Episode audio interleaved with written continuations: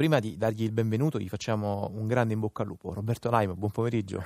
Buon pomeriggio a voi e grazie. Scrittore che da qualche giorno, questa è la causa scatenante dei nostri auguri, ha ricevuto una nomina credo abbastanza inattesa alla direzione del Biondo, il teatro stabile di eh, Palermo. Allora, Laimo, sì, iniziamo da qui, da quelli che hanno un po' storto la bocca perché la nomina di uno scrittore alla direzione di un teatro è stata vista come una specie di, così, di invasione di campo. Lei che sensazione ha avuto? Dunque, eh, intanto c'è un precedente proprio in Sicilia che Pietrangelo Buttafuoco ha diretto lo Stabile di Catania fino all'anno, fino all'anno scorso e il Teatro Stabile di Catania è ancora lì e il Teatro Stabile di Catania gode di salute migliore di quanto non goda il Teatro Stabile di Palermo che pure ha avuto una gestione fortemente teatrale diciamo. Poi diciamo, io mi sono fatto convinto si può dire, di dirigere questo teatro perché ho uh, ricevuto un mandato di stravolgimento, nel senso che non è che è solo il teatro stabile di Palermo essere in crisi, è in crisi proprio il modello di teatro stabile in generale, che è una specie di... la parola museo non rende bene l'idea, di museo polveroso del teatro dove si fanno sempre le stesse cose, sempre nella stessa maniera. Io in realtà alla dizione stabile preferisco teatro della città, cioè un teatro che sia aperto a esperienze di contaminazione diverse, poi una città come Palermo è la città stessa delle contaminazioni, per cui forse l'idea di mettere una persona che era al di sopra delle parti, che non aveva regie da, proprie da, da imporre e quindi può essere un arbiter eh, al di sopra delle parti. Senta Laimo, a proposito di contaminazioni e di fare rete di strutture appunto teatrali cittadine, volevo chiederle questo, quali saranno i rapporti che lo stabile da lei diretto intratterrà con gli altri teatri cittadini, per esempio con il teatro uh, Garibaldi che ha una posizione decisamente più battagliera, oppositiva, oppure anche con il Coppola di Messina? Ma io direi che in sintesi sarà una diciamo, concorrenza costruttiva, nel senso che in questi ultimi anni i teatri, chiamiamoli privati, anche se poi non sono tutti privati, hanno eroso moltissimo il, il parco abbonati del Teatro Biondo. Io ho il dovere di ricostruire intanto la fiducia del pubblico intorno al teatro e non userò diciamo,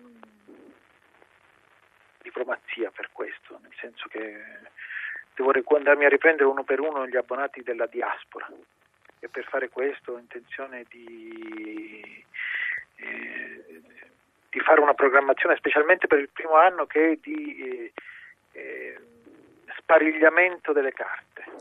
Tra l'altro eh, ne approfitto per correggere così un po' al volo il posizionamento che ha dato il Teatro Coppola è a Catania e non è, non è a Messina. Non pensavo di parlare del Garibaldi o di altri teatri. Comunque a Palermo c'è un, una, una, quantità di altri teatri che sono giustamente concorrenziali rispetto al, al, teatro, al teatro stabile, che è giusto che facciano il lavoro, alcuni hanno anche fatto un ottimo lavoro negli anni precedenti, tanto che adesso hanno il teatro pieno e quello del teatro stabile eh, conta da ultimo un migliaio di abbonati a stento, quando solo pochi anni fa questi abbonati erano 12.000, per darvi un'idea. Senta Laimo, esistono i 100 eh, giorni governativi, quali saranno i primi 100 giorni allo stabile di Palermo? In effetti questo è un punto che io ho molto chiaro, addirittura io considero 90 i giorni di luna di miele durante i quali io potrò fare veramente delle pazzie e conto di farle proprio per dare subito il segnale di un teatro che è cambiato drasticamente.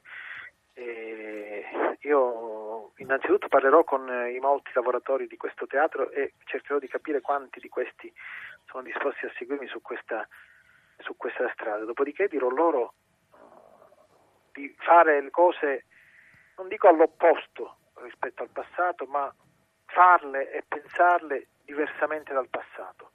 Cercare di sparigliare il più possibile i giochi in modo da rimettere il teatro biondo di nuovo uh, diciamo, in gioco nella città Palermo perché veramente per troppo tempo. Mi diceva il sindaco eh, che da quando lui si è insediato gli sono arrivate eh, segnalazioni, suppliche di ogni tipo su ogni argomento, a cominciare dalla, naturalmente dalla pulizia delle strade che è un punto dolente a Palermo E l'unico argomento su cui nessuno l'ha eh, interpellato, non ha richiesto niente, è il teatro stabile. Questo secondo me è un segno pessimo perché il teatro è veramente in grande crisi.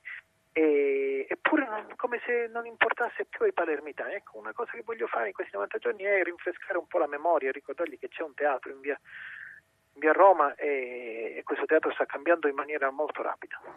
Senta Roberto Laimo, a proposito di dare segnali intorno a cose che cambiano, c'è una cosa che eh, nella Sicilia, nella Sicilia che eh, lei ha dato in Natale, che non cambia o sembra non cambiare mai, e sto parlando naturalmente della tragedia dei migranti che si è verificata giovedì scorso a Lampedusa, è l'ultima di una lunghissima, eh, probabilmente infinita purtroppo, serie di morti e di disastri. Io insomma, capisco che, come diceva Vonnegut, è difficile dire qualcosa di intelligente su un massacro, però le solleciterei comunque una riflessione da siciliano intorno, intorno a questi temi. Effettivamente sfuggire alla retorica in una situazione del genere è veramente difficilissimo.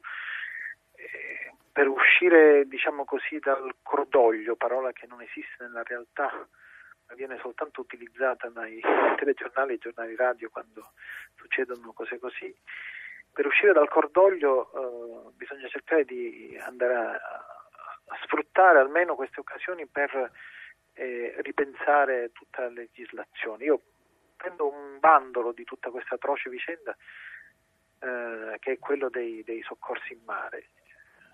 Il fatto che un pescatore un capobarca, se si trova di fronte a un'emergenza di questo tipo, debba pensare se mi fermo mi sequestrano la barca e per un mese non potrò più lavorare e toglierò il pane di bocca ai miei figli. Questa è una hubris tecnicamente parlando, cioè qualcosa che contravviene a una legge divina se esiste Dio, una legge naturale se Dio non esiste.